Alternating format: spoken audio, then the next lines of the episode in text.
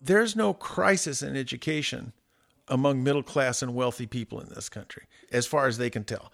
Their kids are getting to college and so forth and so on. The crisis in education is for the lower half. And those folks don't have the clout or the power.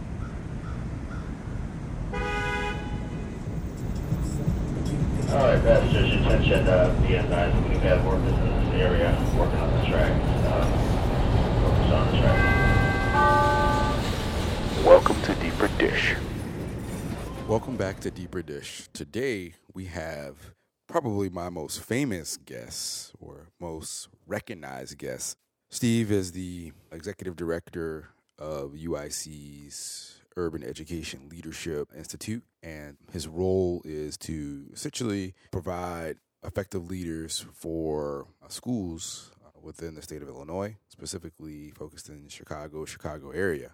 We have a discussion about education, race and education, and all things education. Steve has been sought after by administrations, both at the local level he has influenced national education policy. This was probably the most difficult interview to make happen because he's so sought after. And I had to do some underhanded, crazy things because I am a family friend. but he was really hard to pin down. Things like texting his wife and reminding her that I wanted him on the show and reaching out to his daughter, who's my friend, and having her call him and maybe send in some some wine, all types of things. But most important is that Steve is here to talk about education and his views on education. Please go directly to the auditorium upon dismissal. Your after-school teachers will pick you up in the auditorium. Did you hear that? At 3:20. My name is Steve Tozer, and uh, I'm a professor in educational policy studies at the University of Illinois at Chicago. I've been with the University of Illinois system now going on my 40th year. I was at Champaign Urbana for 16 years and department head down there before I came up here, and was department head in educational policy studies before I started the Center for Urban Education Leadership. Both my parents graduated from Chicago public high schools, and I grew up in downstate Illinois in Springfield and came up here to Chicago 25 years ago almost. And since that time, have been focusing largely on developing teacher quality for Chicago public schools. After doing that for almost 10 years, I shifted to developing teacher quality through school leadership because I began to believe that colleges of education are important but relatively ultimately weak treatments for developing the quality of teachers we need. They can give teachers a good start, but I began to believe that true teacher learning of the highest level takes place on the job in schools. And so I began to focus on school leadership as the key to creating learning environments for teachers in schools. Attention, students, teachers. Class, class.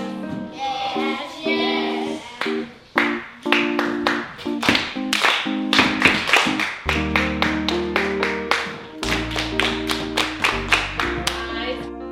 Where'd you go to elementary school? Mason, Oh, yeah.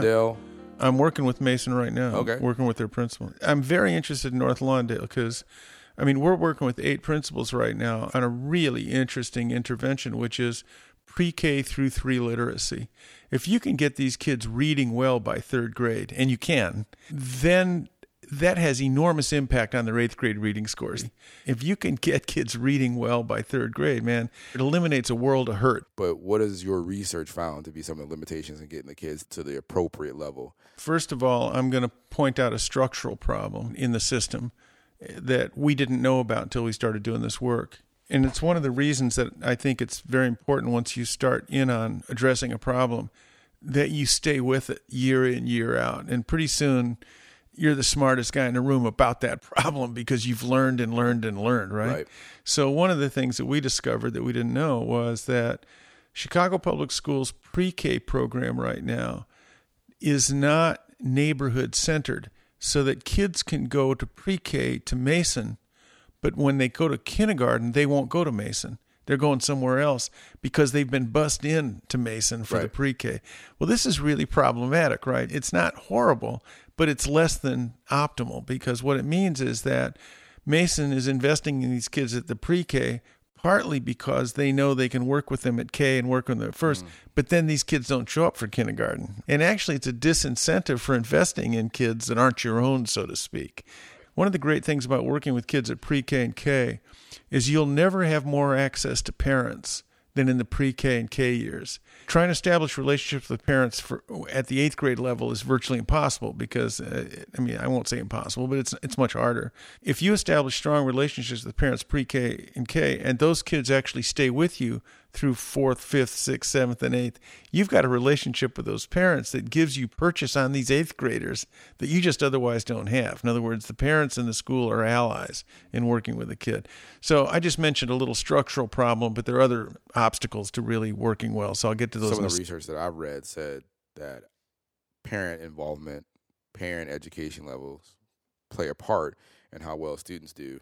the research is pretty clear that that poverty, whether it's white poverty or Hispanic poverty or black poverty, has an impact on kids' readiness for school. There's a lot of theorizing about that. There's some pretty decent empirical research about it, but it has to do with when kids come to school uh, for kindergarten from poor families, they are not as ready for what the school is expecting them to be ready for as kids from middle class and upper middle class families. And that's regardless of ethnicity. In the recession we're climbing our way out of right now, in that recession that started in 2008, it gutted the economic stability of white families downstate.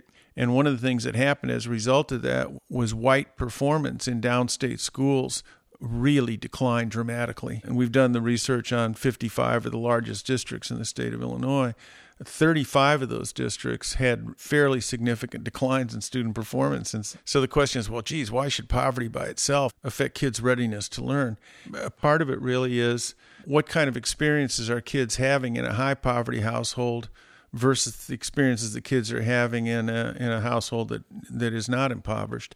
And it has to do with parent time and parent resources and so on to be providing the kinds of safety, security, and sort of intellectual experiences for the kids that you, as a middle class parent, take it as a matter of course that you have to provide for your kid. You're not going to neglect, for example, reading to your kid at home. But if you're absolutely strapped in terms of economics and you're working two jobs and so is your spouse and so forth and so on, some things slip between the cracks. So families that are under economic stress tend to provide less of what kids need in order to succeed in school. So let me just start with that point because um, it also is true that some schools are better than others at responding to that reality. Being black or being poor or being white poor doesn't by itself cause you to perform poorly in schools. We have too much evidence to the contrary Right. of that. But some schools are better able than others to respond to kids who aren't ready for school. And Chicago Public Schools, in fact, has demonstrated its ability over the last 15 years to be an outlier, not just in Illinois, but nationally, in its ability to respond to kids who come to school not school ready. Now, there's another cultural thing there that has to be said, which is that these kids and their families at home are in no way labeled as slow or in no way uh, in any way deficient by some family standard. But the school does establish these cultural standards that are in fact middle class white standards for what counts as success in school. So if your parents are white teachers for example i'm using that because my parents were both white teachers by the time i get to school i'm prepared for what the school rewards Uh, right? I have the cultural capital and the social capital. But if you come from a low income family, white, black, Hispanic, or other, it's tougher for you to have that cultural capital that the school is going to label as successful, whether that's linguistic, whether it's reading readiness or mathematical or whatever. What is that white versus black or Hispanic or Asian cultural capital that gets evaluated as success or failure? Yeah, let's start with language development. You get good at what you're familiar with. and a kid who grows up in a household in which standard English is spoken by both parents, that's the only thing they know how to speak. And then he gets to school and finds out that all the textbooks are written in standard English, and the standardized tests are in standard English, and the classroom discourse is standard English. That stuff comes real easily. In other words, that kid has an ear for standard English kid doesn't even need to learn the grammar rules because he knows what sounds right and what doesn't in Right. standard because the only thing he knows is what sounds right. A kid who grows up in a, a community that because of racism and segregation is a segregated African American community is not growing up hearing standard English. He's growing up hearing something very, very different. And that very, very different thing that he hears does, in fact, have a complex linguistic and phonemic system that is consistent from Birmingham to Watts to Cleveland to New York City, but it's not what's rewarded in school. And so that kid is hearing a different language spoken in the school, basically, a different dialect than what he grows up learning. On top of that, he has teachers who may be white, may be black, making judgments about his academic ability on the basis of how he talks.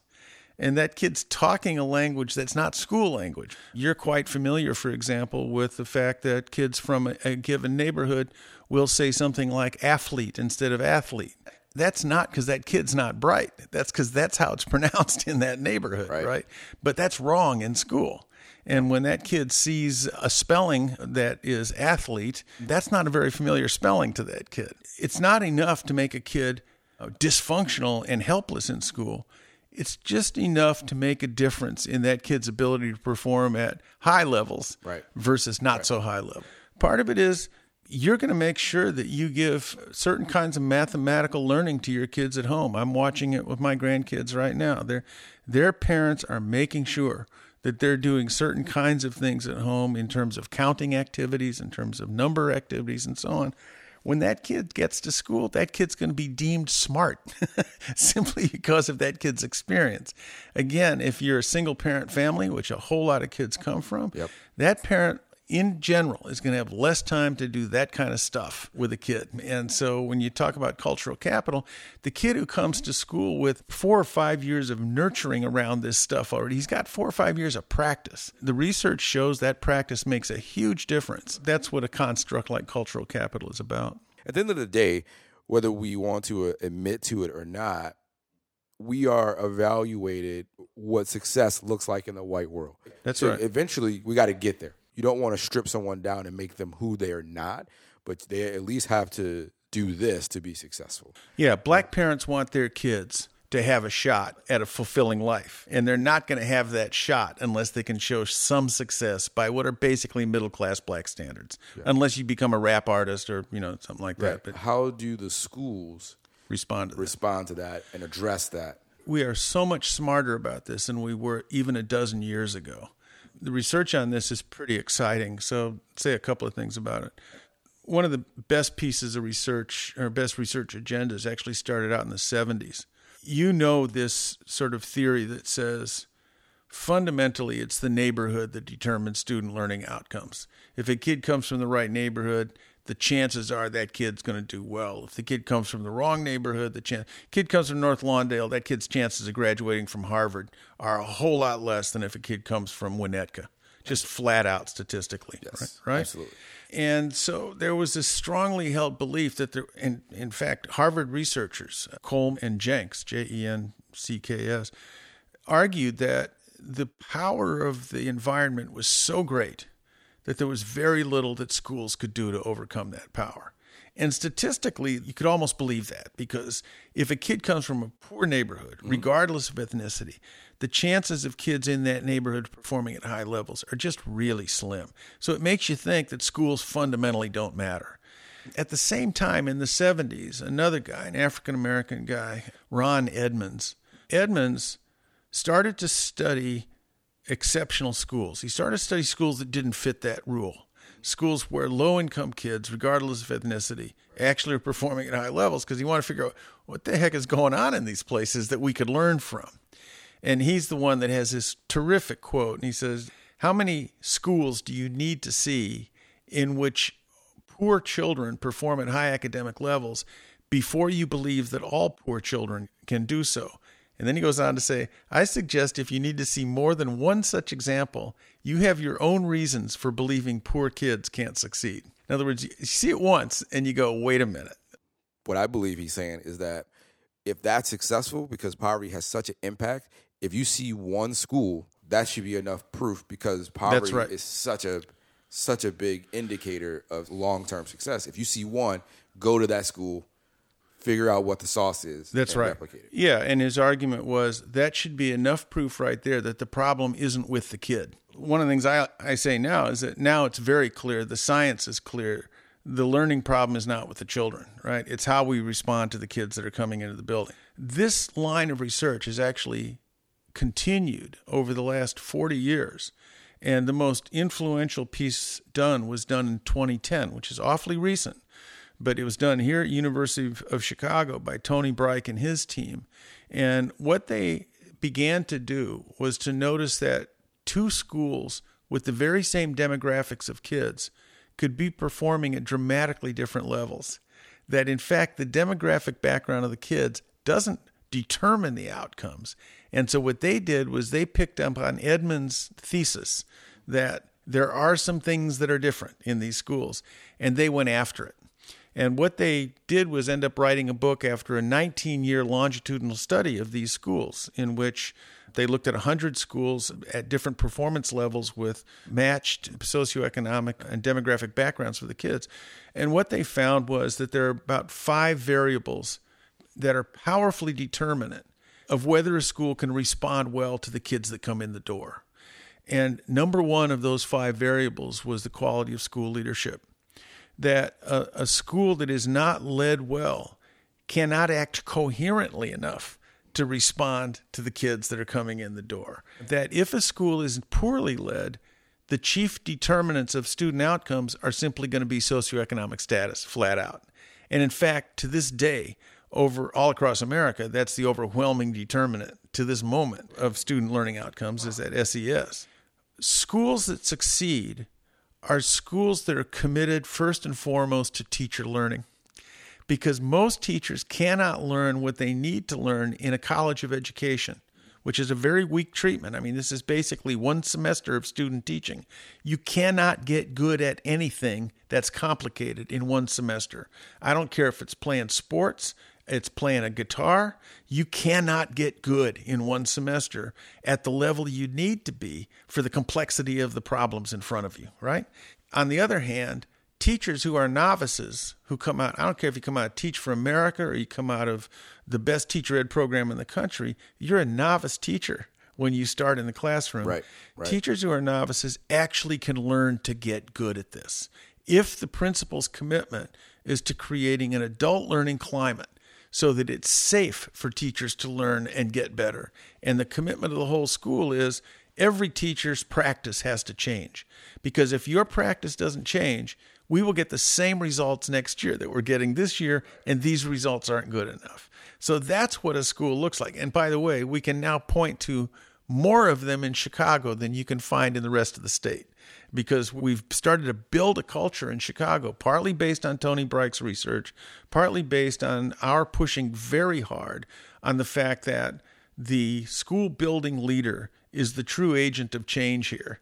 And if you don't have an agent of change as a building leader, you won't get change. You won't get Right. improvement.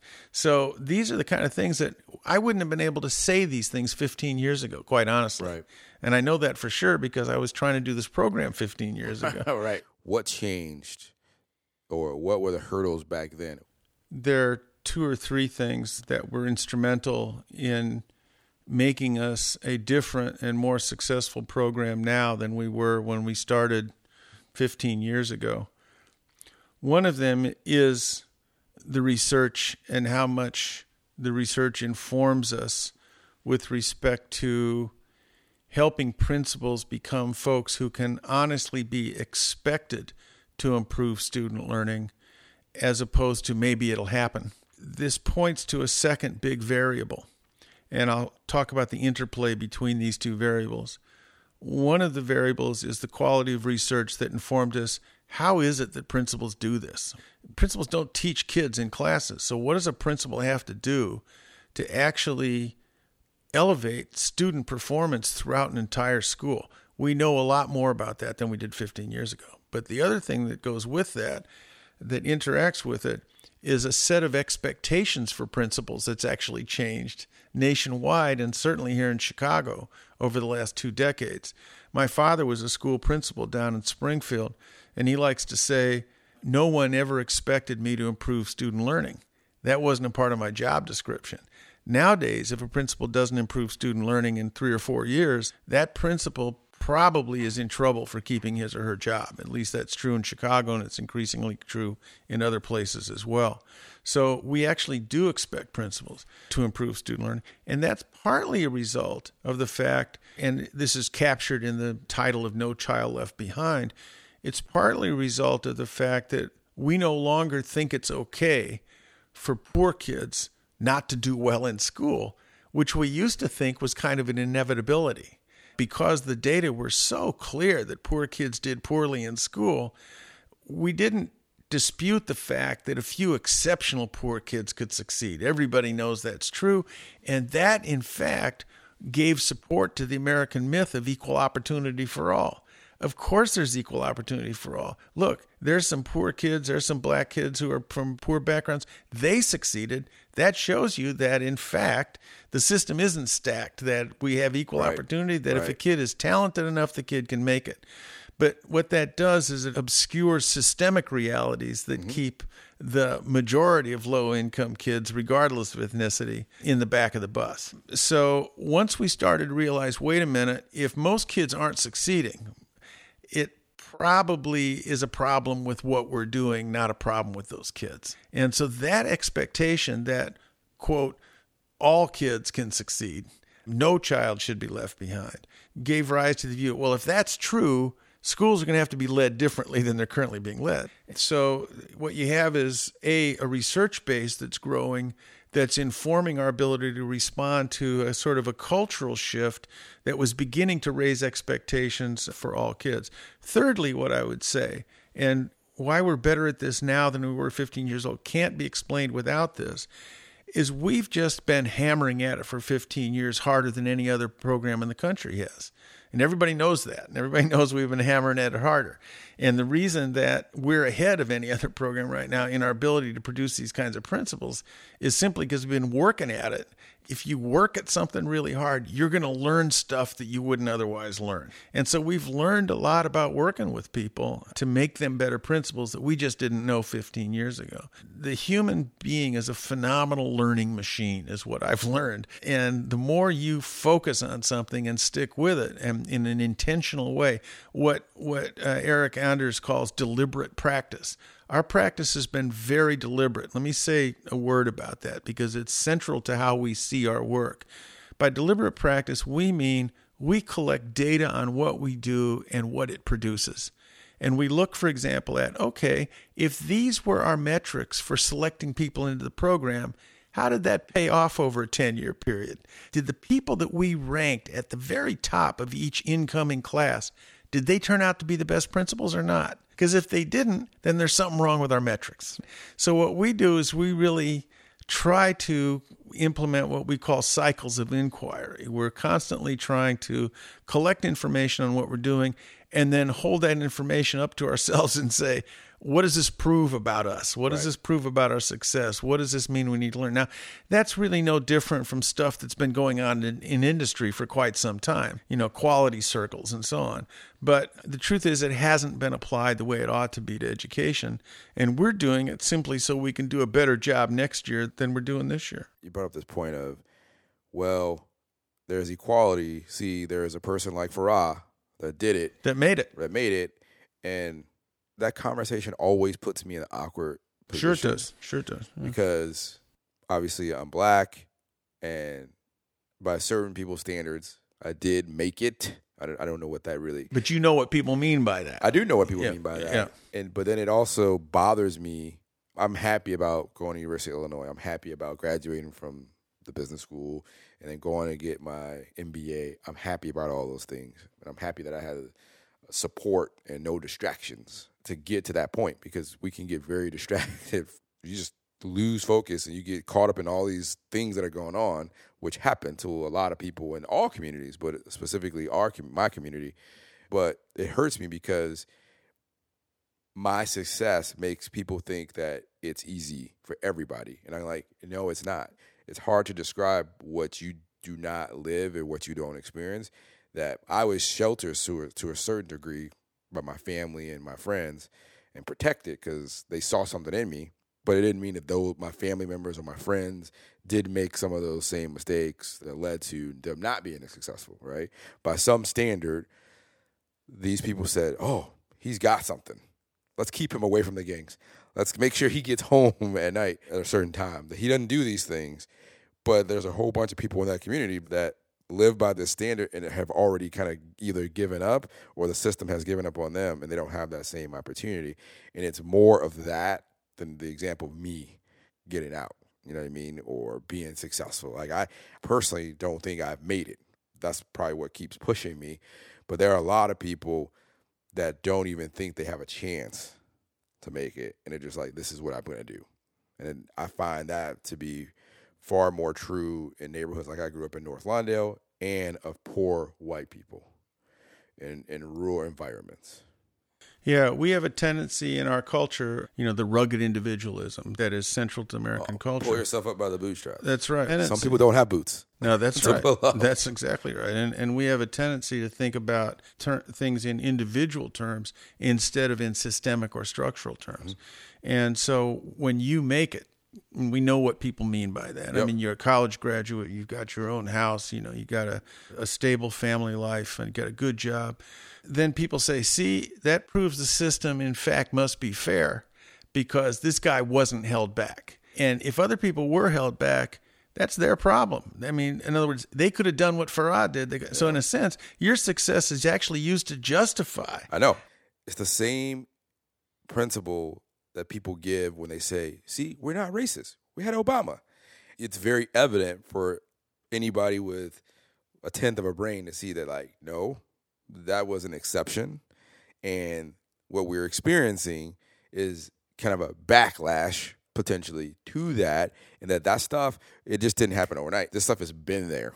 It's systemic to the point where when somebody in leadership does something or says something that is very racist, the system goes, ooh, that person messed up. We're not really racist. It's like, no, we are. We need to acknowledge it. Like I can say, for example, I am sexist.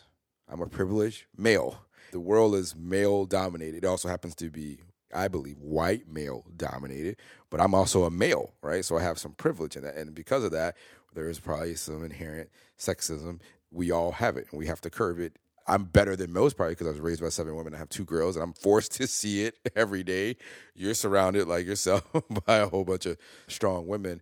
But we use these things that are truly exceptions or extremes. Having a black president for the first time in over 200 years, that's an extreme exception.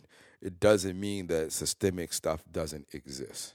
It's a great example of how people want to use the individual to erase the system. To say that we were in a post racial America because Barack Obama became president was just sheer lunacy. You have to ignore almost all the evidence in front of you to say Right. something like that. And the other thing, Dave Chappelle made a remark the other night on a talk show. He said that, you know, the despair that people are feeling over the Trump administration, he said, look, black people go through this all the time. Every time you think you've made a step forward, he said, you find yourself being dragged back.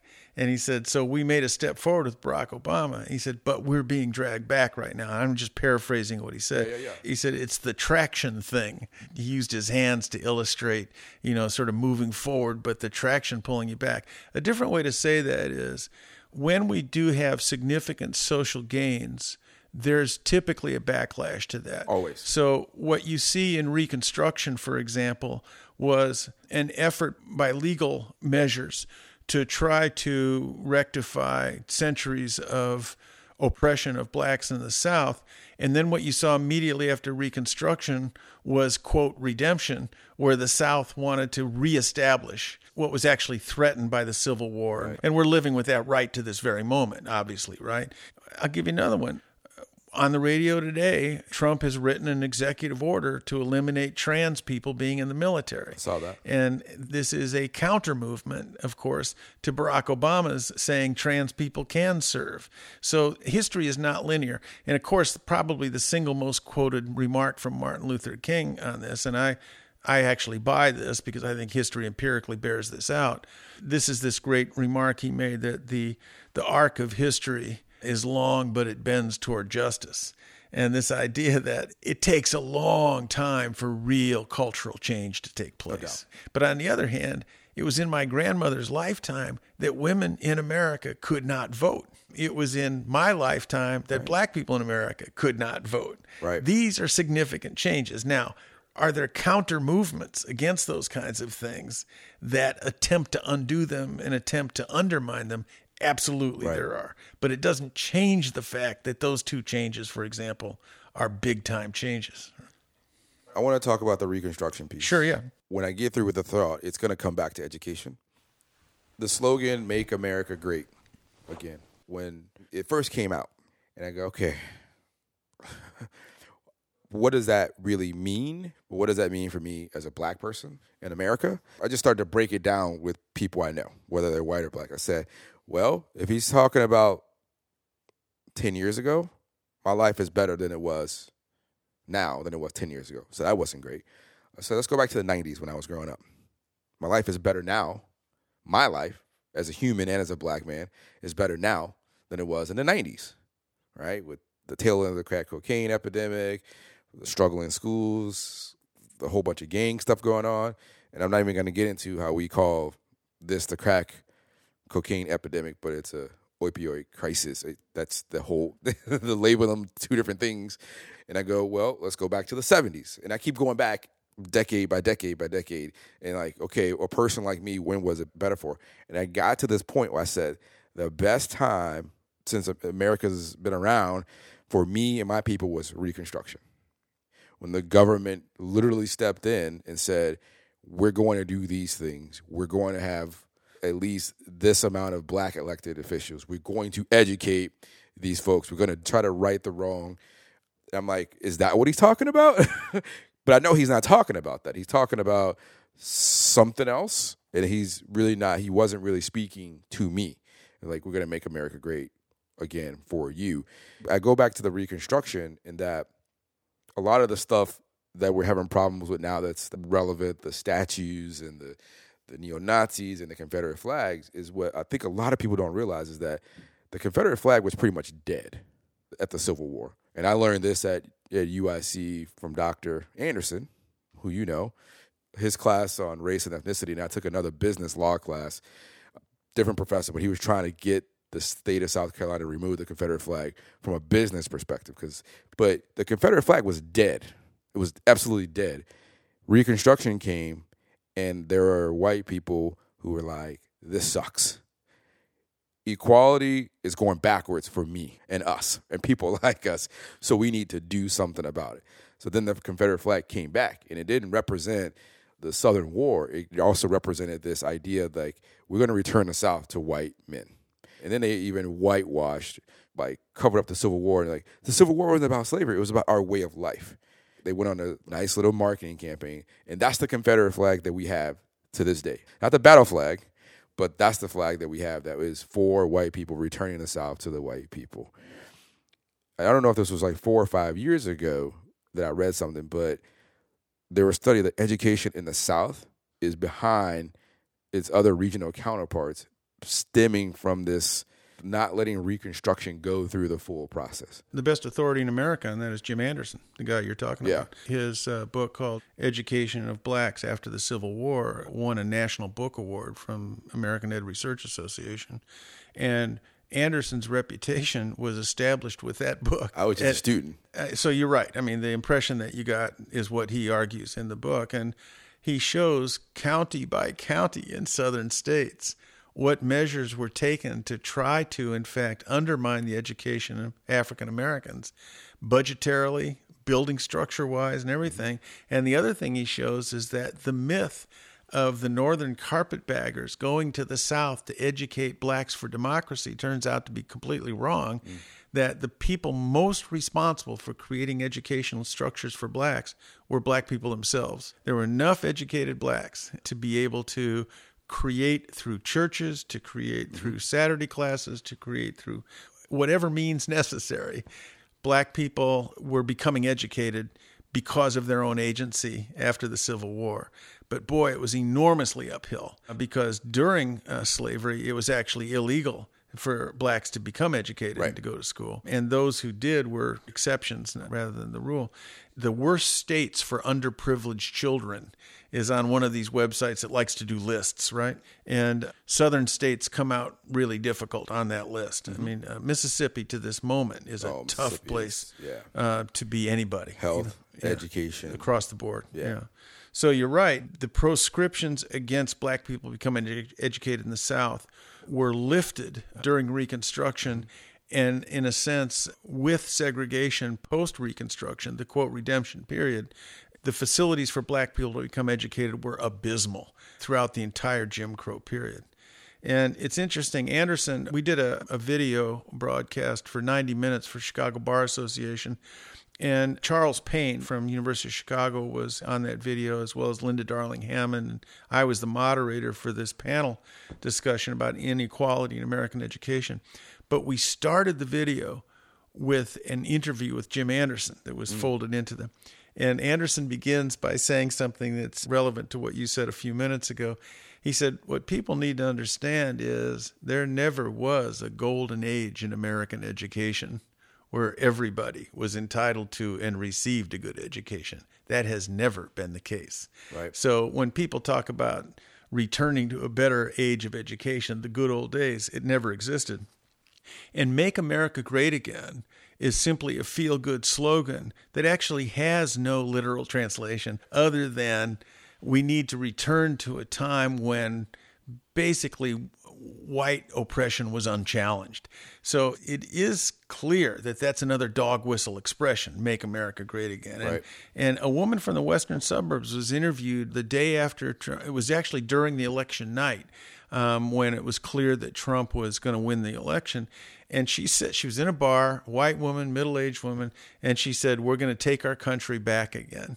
And again, that's that's coded language. Take it back from whom, I'm right? always curious What's going on there, right? And for me, it's not unclear at all what's going on there. it kind of shocks the senses that people can talk that way. It shocks me even more that a lot of times in the circles I roll in, I hear something, I look around the room, and I'm the only one reacting. Even amongst like self-proclaimed liberal thinking, acting people, they're like, "That woman's kind of crazy," but I'm like, "No, no, no, no. It's not just crazy. This is very bad. Mm-hmm. Yeah. you just happen to belong into the group that the America is supposed going to be returned to. That's the troubling part with all of this stuff that's going on right now is that I find myself looking around being like, these are people who are supposed to be allies, but they don't even get Well, it yet. You can relate to this as a person of male privilege. There's an expression that, that runs privilege is invisible to the privileged. And sometimes your male privilege has been invisible to you. I, I have no doubt about that. I know this for a fact because in high school, a teacher pulled me aside and he goes, You're very bright, you're very smart, you're an athlete, you're respected. But some of the things you say, and it seems like they're unintentional, some of the things you say can come across the wrong way. Here's a book I need you to read. And he gave me a book called uh, Reviving Ophelia. No kidding. And that book changed. That person did you a favor. Oh, huge, huge yeah, favor. Yeah. I was like, oh shit. like, I may not be experiencing certain things as a woman, but it's my responsibility to recognize and understand that journey that that person is on and approach them with a healthy respect, uh, not out of pity, but like there's a lot of things going on that males contribute to that are making it very difficult for this person. your ear for certain things that would be offensive to some women, your ear would not be as sharp as their ear would be to some things that might get said in a A- group. absolutely. And similarly, this is true of white privilege all the time. Yeah. So the thing that you're looking around and you're going, how come nobody else is reacting to this? I can say as a white person that sometimes I'm just not hearing the same thing that you're hearing. And you're picking up on stuff that I'm just not picking up on. it also taught me a lesson. Like you're experiencing your own type of oppression. And when you see someone else experiencing a different type, it's your responsibility to notice it because you yourself are going through this in a, in a different capacity.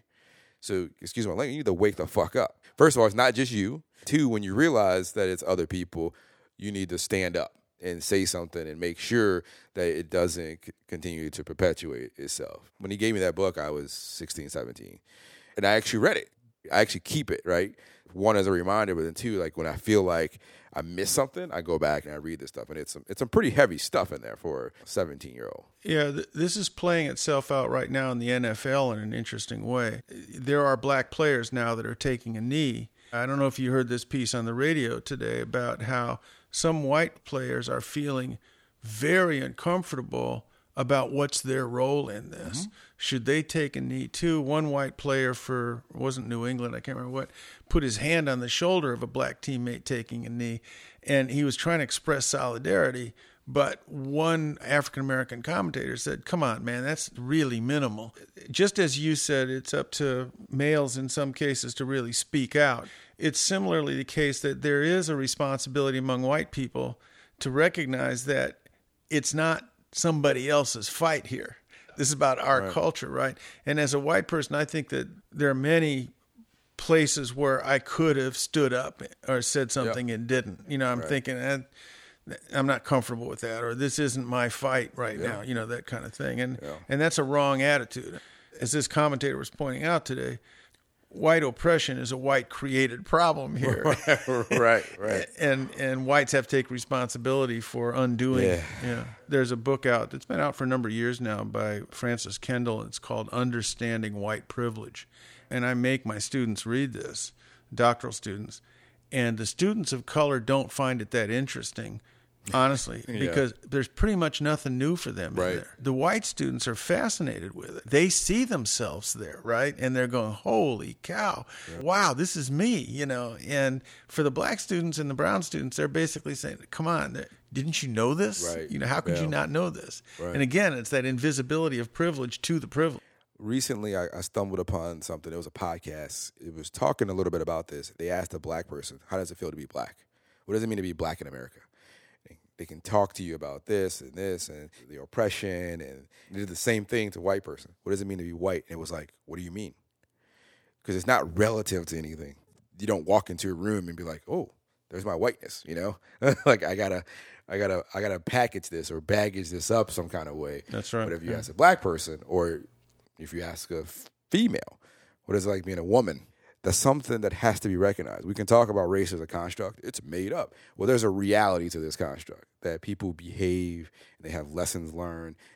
You just don't drop that stuff just because we've identified race as a construct. We need to move on. There's history behind being black or being white. Like, if I tell someone, guess what? African Americans weren't allowed to live on campus at University of Illinois Urbana-Champaign until the 50s or 60s. Like what? But that has an impact on you as a student when you can attend this university, but you can't live on campus. You can't have a student experience. Right.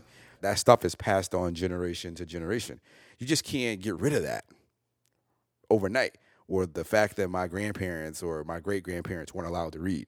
You can't deny that that had impact on how the future generation performs in education or in business or in these in what we call the real world. It has an impact Sure. when generation after generation after generation after generation. How do you break that cycle? If you can talk a little bit about what your program does and then what your program does to advocate breaking that cycle. Sure. There are those who would like to think that schools can be significant agents of social change. John Dewey pointed out about 80 years ago that schools are actually very weak agents for changing the real fundamental structures of society. What schools can do is they can be allies of certain kinds of movements within society that are pointing us in a more democratic direction and directions of greater equality. But for just to exaggerate that a little bit, there are people who go into teaching, for example, because they believe in social justice and they're going to be agents of change. But they get very frustrated when they realize they can't end capitalism as we know it from the front of a fourth grade classroom, or they can't end racism as we know it, you know, in the elementary school, or they can't end sexism. I mean, these things are so deeply rooted in our culture. But what you can do is you can equip young people not to be deeply damaged by those things.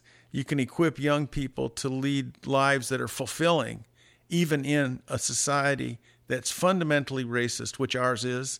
It will be fundamentally racist when you and I die. On the other hand, it can be a different society than it is now in terms of the opportunities it provides a much broader swath of people within that society.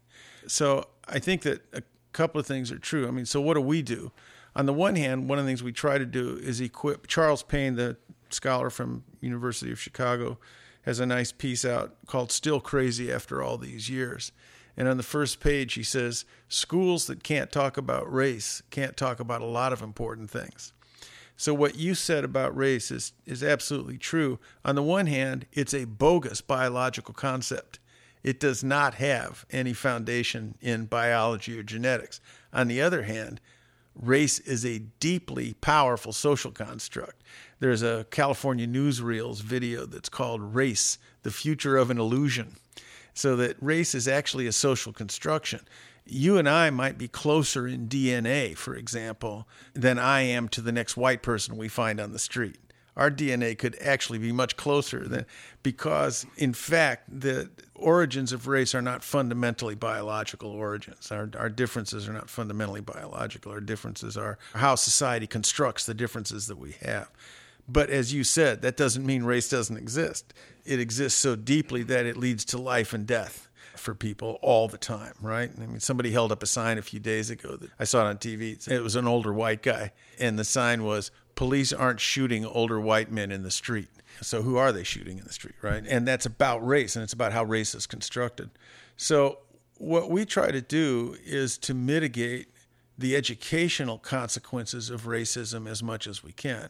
If we can, in fact, equip third grade kids to read at grade level, and we know how to do this, if we can do that, that means the chances that those kids are going to drop out of high school are dramatically cut. Right. There's going to be an announcement tomorrow that our principal at Orr High School, astonishingly, Orr, which is one of the lowest performing schools in the history of Chicago, Orr High School on the west side, just won the state basketball championship last year. She's going to get some recognition, that principal of ours, because Orr had the highest improvements of freshmen on track in the entire city last year, and the data just coming out.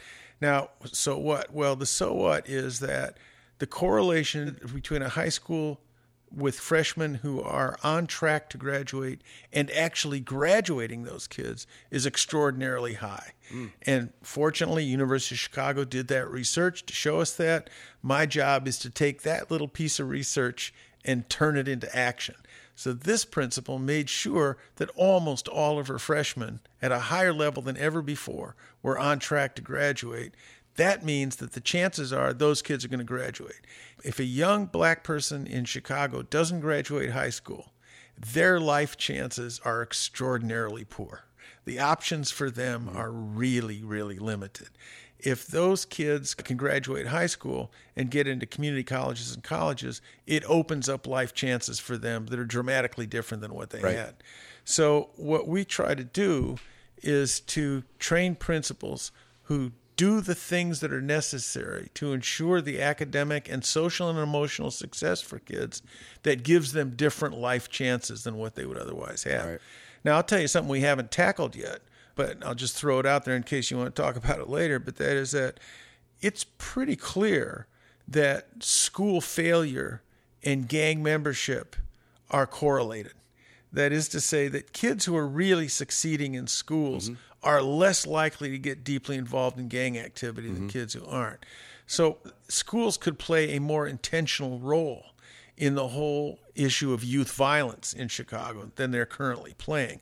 I don't know how to do it just yet, but as I say, we're in this for the long haul, right? And it seems to me that part of the formula here is you try to ensure success for kids in school, not failure. School for low income kids should not be based on a failure metric. It should be based on how do we ensure that these kids are finding school to be a rewarding and success oriented experience. Yeah. It's in our DNA as a species that if we fail at something, we give up on it. Our survival is dependent upon that. Even an animal, if it can't open a cage to get at the food, will give up on that because the animal can't afford to starve by opening up an impossible. In other words, it's wired into our DNA that we quit what we don't succeed at. You follow what I'm saying here? Mm-hmm. If you create enough failure experiences for kids in school, they will quit and that's because they're intelligent human beings, right? You don't keep trying to do something that keeps slapping you in the face. So what what we train our principals to do, for example, is to create as much success for these kids as possible. So school becomes a place that's rewarding, not a place that they hate, not a place that they want to get out of. Those are just some examples. when I attended high school with your daughter, I don't know if people recognized it at the time, but Oak Park, the area had a huge gang problem when I was there, 94 and 97. Huge. There are several of my classmates that died from in Oak Park from gang violence. I was not aware of that. And so the statement that you made about success and gang membership, our class started, and there probably was some attrition and people left, but our class started as big as 900, and then it graduated like 700 and some and some change. A person who helped me go to college with a scholarship from Urban Bankers Forum of Chicago, he's now running a barbecue joint in Austin, and he he hires former felons. He gets funds from Aramark in the city to help with his program. It's Ben's Barbecue. His son went to Oak Park, Tyrone Weidman, senior is his name, and we were having a conversation because I was in Oak Park and I drove by and I just wanted to catch up and talk to him. And he he told me about this program. And he said, I'm trying to understand how I can help the people that are working here well before they get here. He goes, I don't have the narrative or the conversation. You and I can talk about this. We get it, right? Because we kind of speak this language, you know, and we understand that this is the statistics, this is what you're trying to do, you're teaching principals. But what he's trying to do is actually take that and have a conversation with that 12, 13, 14 year old from that perspective. And I wonder, have you thought about that piece? Because we talked a little bit about the pre K, third grade, you talked about high school and staying on track. Is that principle or having that conversation? Because if that conversation to keep those kids from being distracted can be had more often in a way that they understand it, because this guy is really successful what he's doing, but he's like, I could probably help more people if I can explain this to them, what you're talking about at 12 and 13, but in a way that they can understand it. Because sometimes even we can't reach them. We're not a part of the world. He's a successful That's right. banker. Yeah. I've gone on what people say, I've made it. I'm not in that world. I look like them. As far as they're concerned, you don't get it. Right. First of all, there's an extremely high correlation between illiteracy and imprisonment in this country. People that don't learn to read are far more likely to end up in the court system than people who can read well. And you can unpack all kinds of reasons for that. But the truth is, you've got to create positive options for people. And if school is an experience of cutting my options down, you know, of eliminating, kicking me out of school, for example, I mean, so there's all kind of things a school can do so it doesn't lose kids. And you're right to point to those ages of 12 and 13. So, I mean, these are the points at which kids are starting to decide whose side am I on, who's on my side, right? I Right. mean, identity formation is huge around that time. And it becomes critical for this is one of the reasons, by the way, that athletic coaches in schools can be so influential with kids. might be the one thing that makes a kid feel like I am somebody, and it might mm-hmm. be the one thing that gives a kid some sense of hope that if I stay with this, it's a better option than if I go out there. So I think that one of the things that schools can do first and foremost is to actually equip kids to succeed in more ways than just going out on the street. One of the things that I did as part of my own development was I became head of an alternative school for adjudicated Cook County juveniles back in the 70s, about 75, 76. And I was working with this one young Hispanic man, Eddie Eduardo, and he had gotten into the court system for breaking and entering.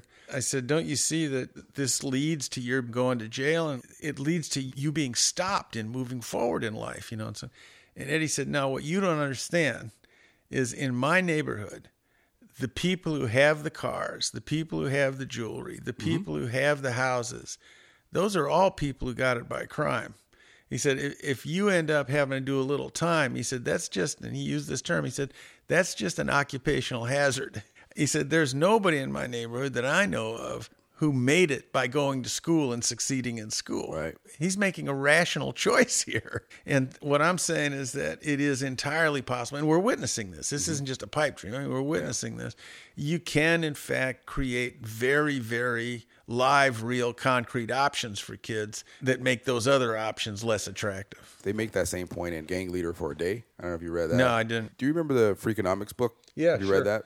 There was one where they pull from a study about a sociologist from the University of Chicago that went to spend some time with the Robert Taylor Homes. They got all of the bookkeeping from the gang leader to see how much they made. And Freakonomics, like, well, if you're a gang leader, you don't really make that much money. And it was making an argument that you could work a double shift at McDonald's with less risk and Mm-hmm, Yeah. still make more money than a gang leader Right.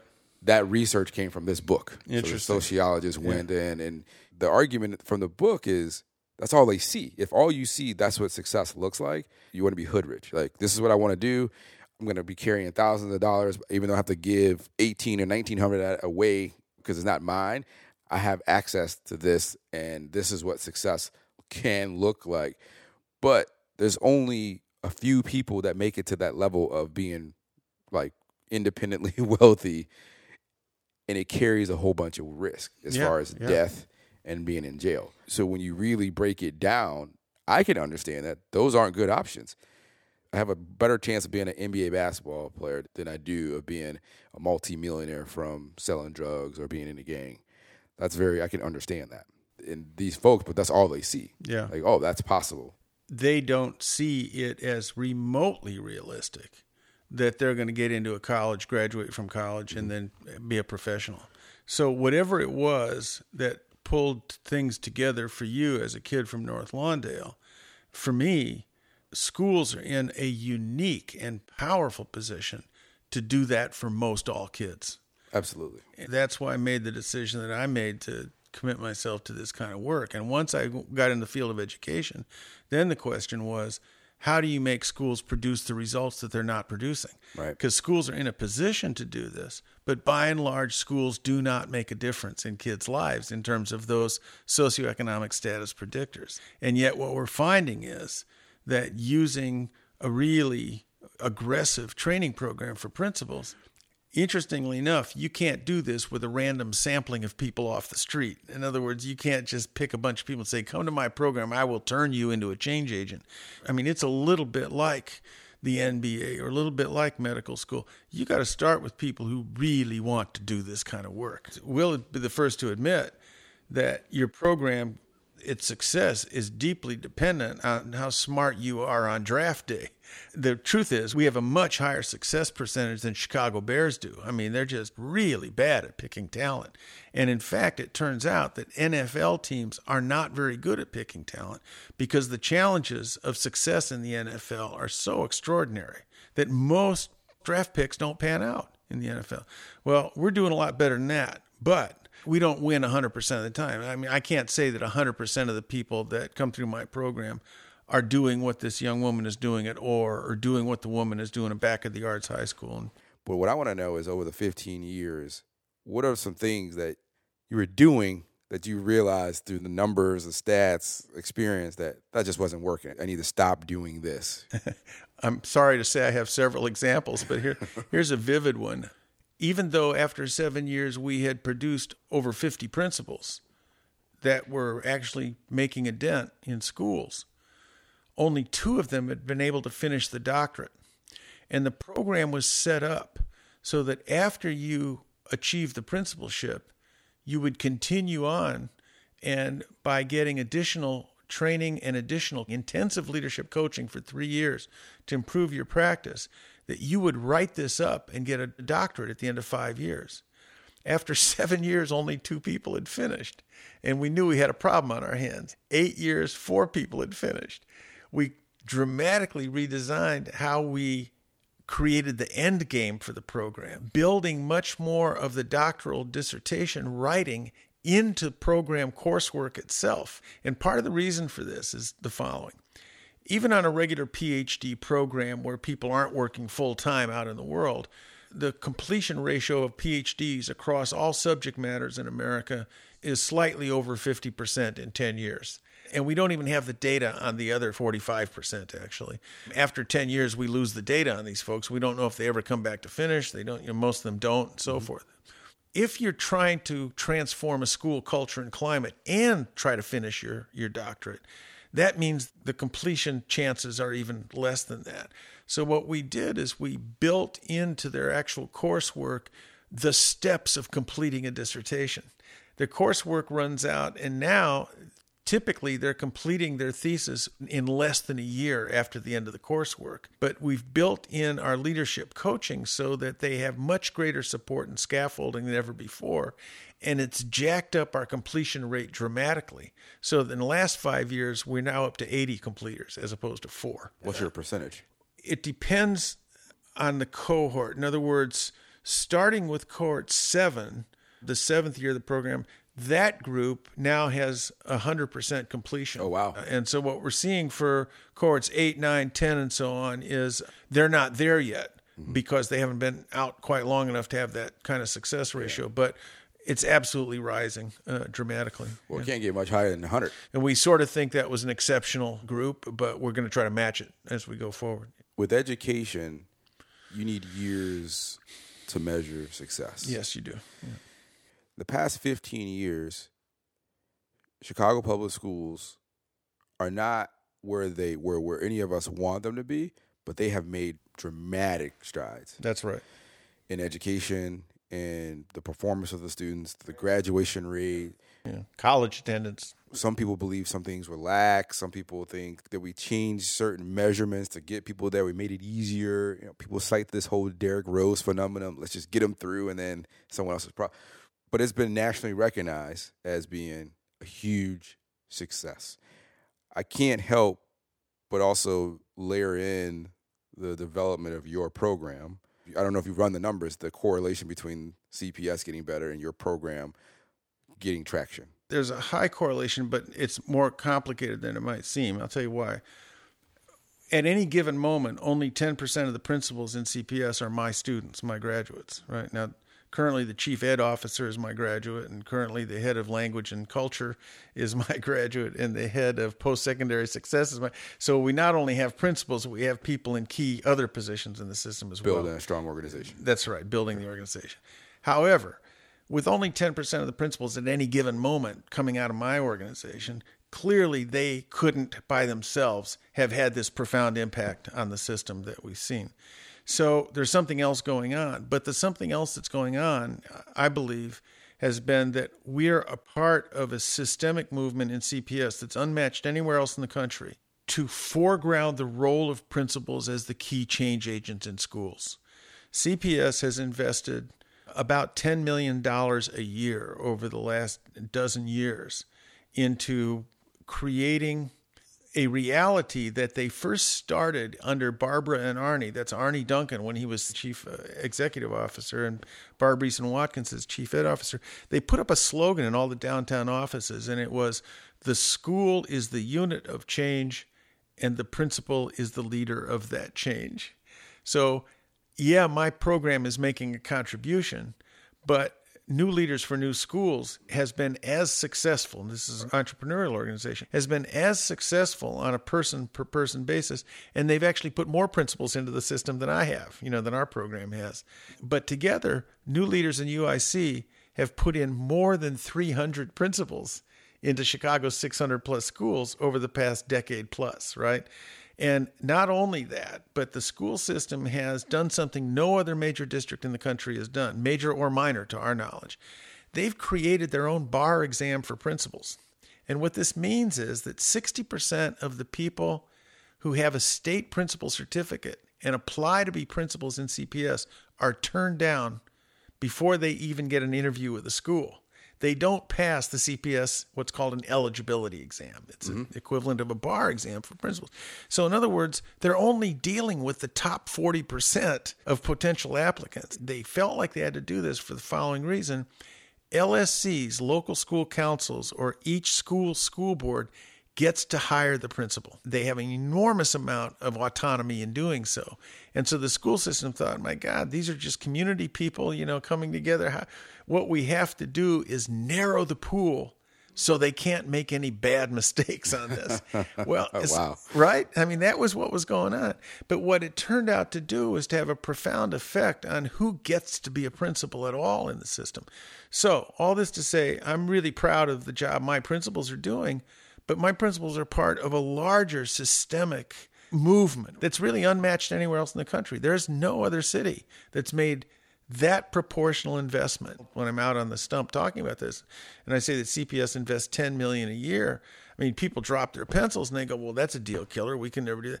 That's less than two tenths of 1% of the cps budget. In other words it's a tiny fraction. And the payoff they're getting for that is enormous. You could justify a lot more money than that. So other school systems are learning how to foreground. And this is starting to happen countrywide are starting to foreground school leadership as a central lever for improving student learning outcomes, particularly in low income neighborhoods. When you tell me $10 million, I go, that's kind of a small amount of money relative to the grand scheme of CPS has a $6 billion budget. Yeah. if this is working, the stats are there. What is stopping people from just going hardcore and investing in this? I'm saying this. Steve is not saying this, but you got people like Betsy DeVos running around with a billion dollars, and she's getting to do things in foreign policy when she has no experience of success or very limited experience of success. And so I get that there's people with a lot of money with a philanthropic spirit that don't know what the hell they're doing. And so some of the dollars tend to follow those people. Uh, what's stopping you and new leaders from like being the de facto sourcing of all principals? It's got to be dollars, right? Somebody has to make a commitment to fund these talented individuals to go through the program. And it's probably a capacity issue too. If we can produce 20 principals a year, uh, for example, out of our program, that's a model that's replicable all over America, right? So there are 400 principal vacancies in Illinois a year. Of those, typically 20% are in Chicago. And so you might have 75, 80 vacancies in Chicago. UIC does not need to fill all of Chicago vacancies nor all the state vacancies. The point of our theory of change is to demonstrate how this can be done so every university can do this. Now, a problem in the theory of change for new leaders is they don't have the infrastructure all over the state to be able to do this, whereas higher ed does. So new leaders is actually beginning to back off on principal preparation because they realize they don't have the infrastructure to replicate this. It costs new money to do this. It costs much less new money to do what we're doing Because you have the infrastructure. because the infrastructure's there, the faculty's there, the buildings are there, the programs are there. They have to do it at a higher level, namely site based, intensive site based training, which does require some new money, but it's not much. In other words, uh, we had AFT and the IEA together. The two biggest teachers unions that work with me on costing out what it would take for every program in Illinois to do what we do. And the verdict was, according to the Illinois Business Roundtable, who worked on this, it would be a rounding error on the state education budget for every university to do what we do In Illinois? in Illinois. Yeah. So why aren't they doing it? And the answer to that is very similar to the answer why does Illinois have the most unequal funding system for kids in schools, most unequal school funding system in America? And the answer is it's not in anybody's interest who has the money, as far as they can tell, to do it any differently. In other words, families with money are getting a good education already, as far as they can tell. Families without money aren't getting a good education, but they don't have the power to do anything about it. The people with the power to do something about it, it's going to take them coming to a new understanding of self interest. I'll give you a quick example from state funding. I don't know what the new funding bill resolution is going to turn out to be because nobody's revealed it yet. But this is a long-standing problem in Illinois. And when I met with state legislators from the western suburbs and said, "Look, you guys, this is the most inequitable funding system in, in the U.S. We could fund this more equally and have much greater student learning outcomes than what we're currently having in low-income neighborhoods throughout the state." The response I got uniformly was, the citizens in my constituency are not interested in supporting the education of other people's children. In other words, they viewed it in their self interest to put their education dollars into their own kids and their own neighborhoods and so forth and not help somebody else. Well, there's no crisis in education among middle class and wealthy people in this country, as far as they can tell. Their kids are getting to college and so forth and so on. The crisis in education is for the lower half. And those folks don't have the clout or the power. So, at some level, what I've got to keep doing is pushing state boards of education, state legislators, and state universities to say, because those universities have the capacity to do it differently, but it will require new funding to do it differently. Not a lot, but enough that it requires them to do business differently. I have an article out, in fact, called Change Agency in Our Own Backyards. So, here's another limiting factor in order for principals to actually create a very different learning outcome for kids, those principals can't just be educators. They have to be change agents. They have to know what it means to change an organization, to change an institution, to change mindsets, to change practices, to change people's routines of collaboration. That requires a change agent, and you can teach people how to do that, and we're demonstrating that every day. The problem is most university faculty are not themselves change agents. They did not get to be professors by being change agents. And so there's a f- interesting paradox. We could give them the money to be change agents, but the reality is they have no experience at being change agents. They have experience at doing their assignments at a higher level than most people do. And I have experience as a change agent. I've built a team that now has experience as change agents. So that's another limiting factor. It's not as easy to do this. It's not just a question of funding, it's a question of challenging the status quo of universities. When you talk about inequities within funding education in Illinois, what you mean is if you're in Hinsdale, your taxes go into a school district. Yeah.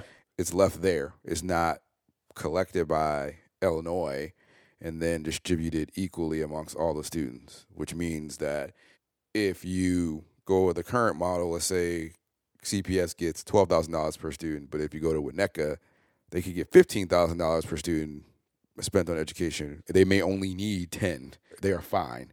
Whereas if you pull the money together, every student would get the same amount. Yeah, and different states have the different funding formulas. And so in Illinois, the best funded districts have three times the funding per child of the lowest funded districts. And if money didn't matter, you could say to those wealthy districts, say, how about if we take a piece of what you're offering to each of your kids? They'll fight back tooth and nail on that because money does matter in education. In other words, resources matter. How much you can pay your teachers, what kinds of resources you can get, what kind of buildings you can get. I have principals teaching in buildings right now that are over 100 years old in Chicago. I know that there are states that actually have funding formulas that divert greater state funds to the schools that have the lowest income neighborhoods. Why? Because those are the kids that need the resources the most. Kids from highly resourced neighborhoods, as we know from the data, are likely to do well in school, regardless of the resources of the school. It seems like people are, are moving in that direction, that the legislation is trying to move in that direction. It's and, trying. And right. And actually, if we had a different governor, different party, it would have gotten closer because they would have signed that bill and it would have happened, at least with this budget. With this particular budget, not long term. But one of the things I would say to that argument is if you come to me as a parent or as a local school council member and you say that and it's like you want me to do it like that, I would say no. I made a decision to move to Winnetka for that very reason. I'm paying in.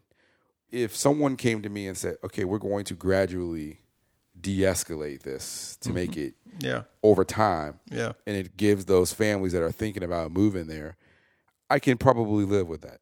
The people who are already there are definitely going to have some pain, but the argument can be made is, yeah, you might be doing well here in Winnetka or the North Shore or the western suburbs, but you still have to interact with people from that other world. It is better for our state and it's better for our, our, uh, our community as a whole to have well-educated people. This is why I use the term as far as they know several times about Right. their self Oh, I heard you. I heard you. Right? There's a great book out. It's 10 years old now, but it's a really nice book. It's called The Price We Pay.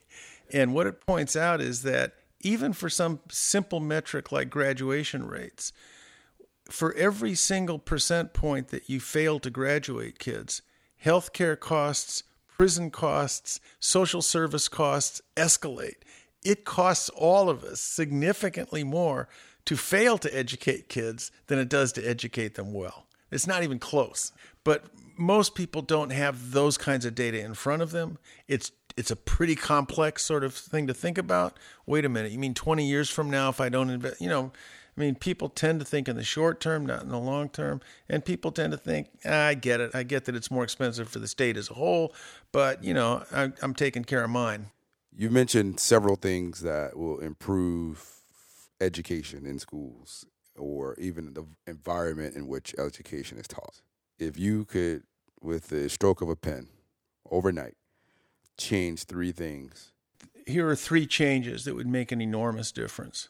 One of them would be to have fair funding of schools. Fair funding, as some states have demonstrated, would mean that you actually devote more public dollars to the neediest schools because it costs more to educate low income kids than it costs to educate upper income kids because of the resources those kids already have or don't have, right? So, fair funding formulas would be step one.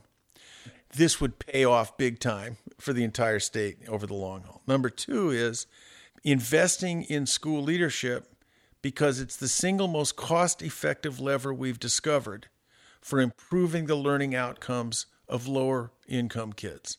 We don't have anything, even in theory, that matches putting a strong school leader in place, and the empirical data are absolutely clear on that now. So basically, invest in school leader programs that are state of the art, and there's only a handful of us in the whole country that have what you would call state of the art right now. And we're actually being paid to mentor other states and other universities to do this kind of work. Number three would be changing how we test. Our test systems, which are massive multimillion dollar systems, do not give teachers and principals and parents the information they need to improve instruction for student learning outcomes. We have a test system that basically doesn't work to help improve student performance. The reality is that even as something as simple as a gymnastics coach, that person is constantly assessing performance in the moment so that the data that the that the gymnastics coach gets by observation and touch and everything as he's working allows him to change instruction on the spot. If you took that away from a gymnastics coach or a piano teacher, they couldn't teach. But for public school teachers, we have a really elaborate standardized testing system that doesn't give them the information that they need until the following year when it's too late to use that information and so on. So, three big things much different approach to assessment, equalize funding, and invest in school leadership because that we know is a cost effective intervention. All those three things affect all kids in all schools, and they're all implementable at scale.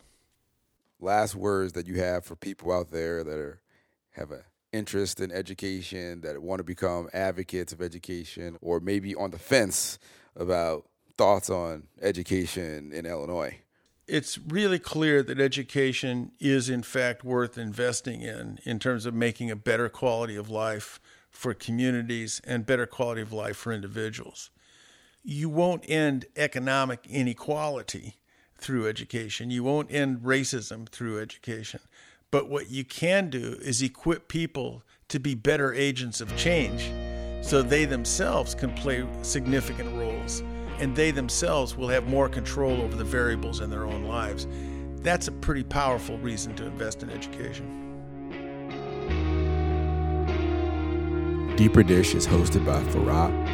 Intro, mixing, editing is done by Alyssa Moxley. Produced by me, Farah. Our outro was performed by From Beyond These Walls, and the song is City of Dystopia. If you want to contact us directly, feel free to contact us at deeperdishshy at gmail.com or on Twitter. Our handle is at deeperdishshy. Our website is www.deeperdishshy.com.